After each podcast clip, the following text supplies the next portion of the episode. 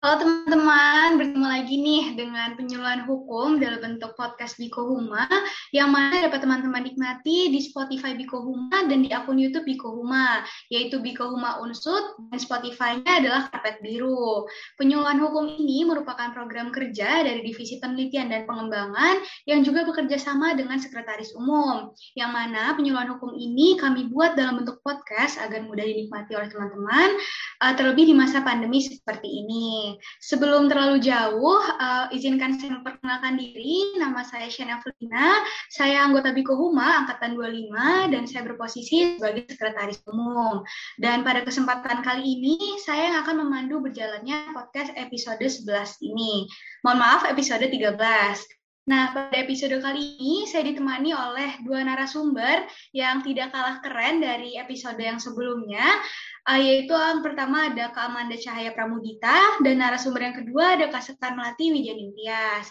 Sebelum kita berdiskusi, saya persilahkan kepada para narasumber untuk memperkenalkan diri.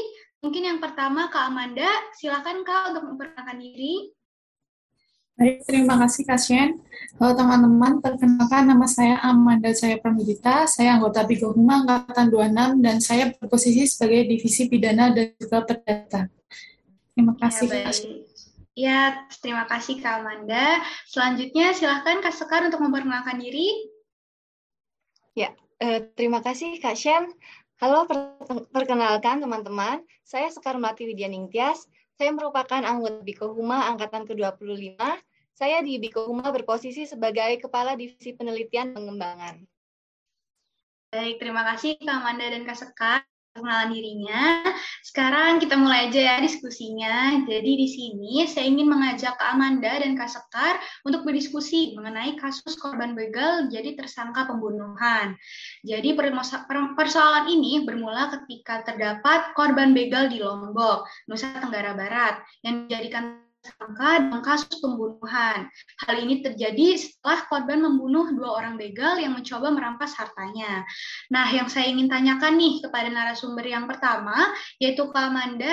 Uh, mungkin Kak Amanda bisa jelaskan gimana sih Kak kronologi kasus korban yang uh, membunuh begal tersebut, Kak? Baik, Kak Shen, terima kasih. Uh, jadi di, dari berita liputan dikatakan bahwa Murdes Amaksita atau sebut saja AS yang sehari-hari ini bekerja sebagai petani, saat itu dirinya akan pergi ke Lombok Timur untuk mengantarkan makanan untuk ibunya. Nah, sesampainya di TKP ini, ia dihadang dan diserang para pelaku menggunakan senjata tajam. AS ini kemudian melawan para pelaku begal dengan sebilah pisau kecil yang dia bawa sambil teriak meminta tolong. Namun, saat itu tidak ada warga yang datang. Dalam kejadian pelaku tewas setelah bersimbah darah, sedangkan dua pelaku lainnya melarikan diri. Setelah uh, setelah dua kawan ini tumbang di tempat, setelah itu saya pergi ke rumah keluarga untuk menenangkan diri, kata S. Akibat kejadian itu, badan AS pun merasa sakit akibat terkena senjata tajam dari para pelaku. Baik, terima kasih ya Kak Amanda atas penjelasannya. Lalu Kak, uh, tersangka ini, tersangka Murtede alias AS itu dikenakan pasal berapa aja oleh aparat kepolisian? Ya Kak, saat saat AS yang menjadi korban pembegalan ini kemudian ditetapkan sebagai tersangka di kepolisian, ia diduga telah melakukan pembunuhan terhadap dua begal yang menyerang AS di desa Kali, Praia Timur. Korban begal ini atau AS ini dikenakan pasal 338 itu menghilangkan nyawa seseorang melanggar hukum maupun masuk KUHP ayat 3, yaitu melakukan penganiayaan mengakibatkan hilang nyawa seseorang, kata Wakil Kepala Polres Lombok Tengah, Kompol 1, ikut utamana dalam konferensi pers di Lombok Tengah. Baik, terima kasih Kak Maya. Lalu bagaimana korban begal yang eh, menjadi tersangka dapat bebas dari status tersangka oleh kepolisian itu? Baik, terima kasih atas pertanyaannya, Kasian. Uh, jadi saat AS ini sebagai tersangka lalu lalu menjadi viral oleh netizen dan banyak yang dan banyak menimbulkan perdebatan. Hal itu terjadi karena undang-undang kita yaitu KUHP ini terdapat pengaturan mengenai pembelaan terpaksa yaitu dalam pasal 49 KUHP. kasus AS ini termasuk tindak pidana pembelaan terpaksa karena dilakukan untuk membela dan bisa dimaafkan. Tragedi ini pun juga terdengar oleh masyarakat dan ke lembaga swadaya masyarakat atau LSM. Pihak LSM ini mendesak kepolisian untuk membebaskan korban AS lantaran telah melakukan perlindungan diri dari BK di Desa Ganti, Kecamatan Praya, Lombok Timur.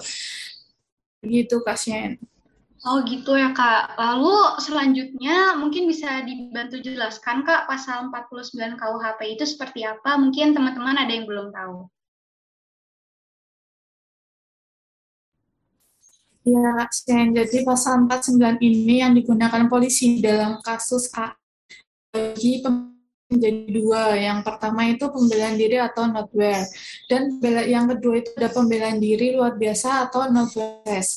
Pasal 49 ayat 1 KUHP ini berbunyi tidak dipidana barang siapa melakukan tindakan pembelaan terpaksa untuk diri sendiri maupun untuk lain, kehormatan kesusilaan atau harta benda sendiri maupun orang lain. Karena ada serangan atau ancaman serangan yang sangat dekat dan yang melawan hukum pada saat itu. Sementara pasal 49 ayat 2 KUHP ini berbunyi pembelaan terpaksa yang melampaui batas yang langsung disebabkan oleh keguncangan jiwa yang hebat karena serangan atau ancaman serangan itu tidak dibidana. Namun, tidak semua pembelaan diri bisa dibenarkan dengan pasal-pasal itu. Advokat asasi manusia, advokat hak asasi manusia yang pernah menjabat sebagai Ketua Yayasan Lembaga Bantuan Hukum Indonesia, Asfinan, Asfinawati, menjelaskan daya paksa pembelaan diri itu harus imbang dengan serangan. Dari kronologi dari kronologi itu kita bisa cari petunjuk bahwa sebetulnya jumlah antara korban dan pelaku tidak setara. Lebih banyak pelakunya saat itu. Tidak ada uh, itu akan membuat dia ini pembelaan darurat, tidak ada jalan kata asli. Terima kasih. Begitu pasien. Baik, terima kasih Kak atas penjelasannya. Berarti dalam uh, hal ini terdapat penghapusan pidana ya Kak terhadap tersangka? Ya Kak Sen, jadi dalam KUHP itu terdapat alasan yang meniadakan pidana, yaitu sesuatu hal yang menyebabkan ketentuan yang berlaku dalam hukum pidana itu tidak dapat diberlakukan terhadap seseorang yang dituduh melakukan pelanggaran tindak pidana. Alasan menghapus pidana itu terdiri dari alasan pembenar, alasan pemaaf, dan alasan kesalahan. Sedikit saya jelaskan ya Kak bahwa alasan pembenar ini ialah alasan yang menghapuskan sifat melawan perbuatan sehingga apa yang dilakukan oleh terdakwa eh tersangka ini menjadi suatu perbuatan yang patut dan benar Sedangkan alasan pemaaf ialah alasan yang menghapuskan kesalahan terdakwa, tetapi e, perbuatan itu tetap bersifat melawan hukum, sehingga tidak dipidana karena tidak ada kesalahan. Sedangkan alasan penghapus kesalahan ini karena terdapat alasan pembenar alasan pemaaf. Artinya tidak ada pikiran tentang sifat perbuatannya maupun orangnya yang melakukan perbuatan itu. Eh, tetapi pemerintah menganggap bahwa berdasarkan kemanfaat atau utilitas kepada masyarakat sehingga diambil kebijakan untuk tidak diadakan penuntutan. Nah, oleh karena itu noteware noteware ini masih tetap dipertahankan hingga sekarang sebagai salah satu alasan peniadaan pidana sebagaimana dijabarkan di dalam pasal 49 ayat 1 KUHP. Nah, noteware ini digunakan sebagai alasan pembenar, tetapi bukan alasan yang membenarkan perbuatan melanggar hukum, melainkan seseorang terpaksa melakukan tindakan pidana dapat dimaafkan karena terjadi pelanggaran hukum yang mendahului perbuatan itu. Nah, pandangan ini telah diakui oleh hukum pidana bahwa seseorang itu memang dianggap berhak untuk melakukan suatu perbuatan tertentu sebagai bentuk pembelaan terpaksa. Oleh karena itu, notwear ini merupakan pembelaan hak terhadap ketidakadilan, sehingga seseorang yang melakukan perbuatan dan memenuhi unsur-unsur tindak pidana oleh undang-undang ini bisa dimaafkan karena pembelaan terpaksa pasien. Baik, terima kasih Amanda atas penjelasannya. Uh, mungkin selanjutnya saya akan beralih nih ke narasumber kita yang kedua, yaitu Kak Sekar. Uh, Kak Sekar, gimana sih? Jadi di awal kan dijelaskan ya bahwa terdapat dua pelaku begal lain yang melarikan diri setelah dua kawannya itu tewas. Itu status mereka bagaimana, Kak? Ya, Kak Shen. Jadi dua pelaku begal lainnya yaitu inisial W dan H yang masih hidup itu turut dijadikan tersangka, Kak. Keduanya dijerat dengan pasal tindak pidana pencurian dengan pemberatan. Pun dalam ini ada unik nih Kak dari kasus ini ya. Pada Jumat kemarin, tanggal 29 April 2022, diberitakan bahwa salah satu tersangka begal yaitu H mengaku ikut-ikutan. Nah, jadi berdasarkan hasil dari berita acara pemeriksaan atau BAP dilakukan oleh pihak kepolisian, terungkap bahwa tersangka H tidak ikut merencanakan aksi itu dan hanya diajak oleh pelaku lainnya. Pengakuan dari H tersebut ini eh, secara konsisten disampaikan tersangka kepada penyidik Polda NTB dalam dua kali BAP tahan atas petunjuk dari jaksa peneliti. Tersangka H ditanyai 10 pertanyaan yang pada pokok mempertajam sejauh mana keterlibatannya dalam perencanaan dan perannya pada saat kejadian.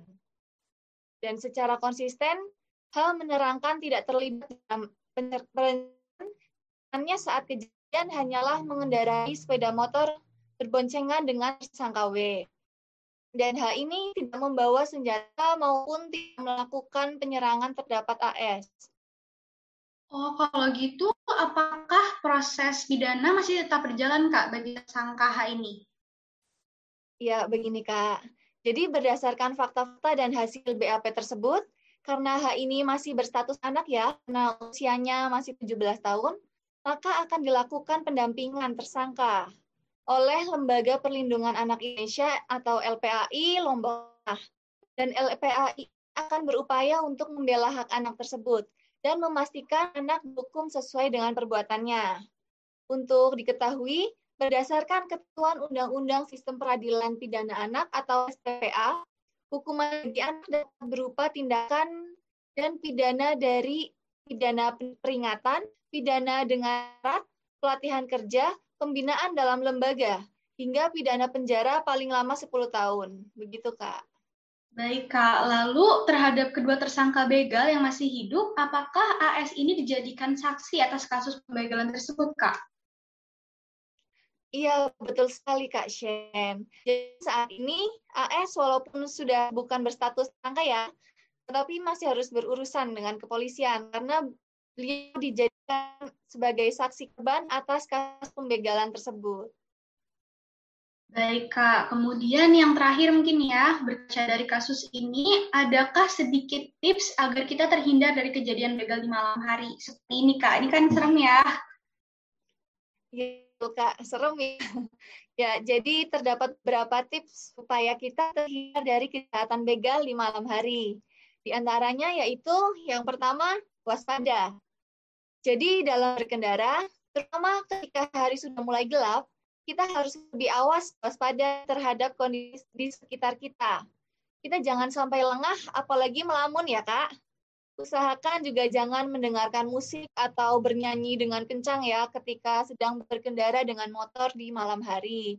Supaya kita dapat lebih peka saat ada orang yang berusaha mendekat pada kendaraan kita. Nah, dengan begitu, kita bisa dapat lebih mengantisipasi kejadian yang tidak diinginkan seperti begal ini. Karena kita sudah ada dalam posisi yang lebih siap melarikan diri lebih awal dan lebih siap untuk melawan apabila diserang. Nah, yang kedua, pilih waktu yang tepat untuk berkendara. Umumnya, para kawanan begal beraksi pada waktu-waktu kondisi jalan sepi, seperti larut malam dan dini hari. Nah, sebaiknya kita menghindari berkendara di malam hari di atas jam 22. Karena pengendara kendaraan bermotor pada jam itu relatif sudah sepi ya. Nah, jika terpaksanya harus pulang di waktu rawan tersebut, usahakan untuk selalu melewati jalan protokol yang masih ramai orang. Dan yang ketiga, cari teman seperjalanan. Jika kita punya teman yang searah dan seperjalanan, usahakan untuk pulang bersama. Jika terpaksa harus pulang larut, um, biar nggak sendirian gitu kak atau bisa juga konvoi dengan pengendara lain yang berada di arah yang sama dengan perjalanan pulang. Karena begal biasanya mencari motor yang berjalan sendirian. Tapi perlu diketahui juga ya, kita e, bisa konvoi dengan pengendara lain, pastikan bahwa mereka ini bukan begalnya gitu. Pokoknya harus selalu awas dan waspada. Karena e, ya kita eh, nggak bisa percaya ya sama orang asing yang belum kita kenal yang kemudian yang keempat, kenali rute. Kenali dan hafalkan berbagai skenario rute yang bisa digunakan dalam perjalanan pulang. Gunanya adalah untuk menyelamatkan diri kita jikalau merasa ada yang menguntit dari belakang.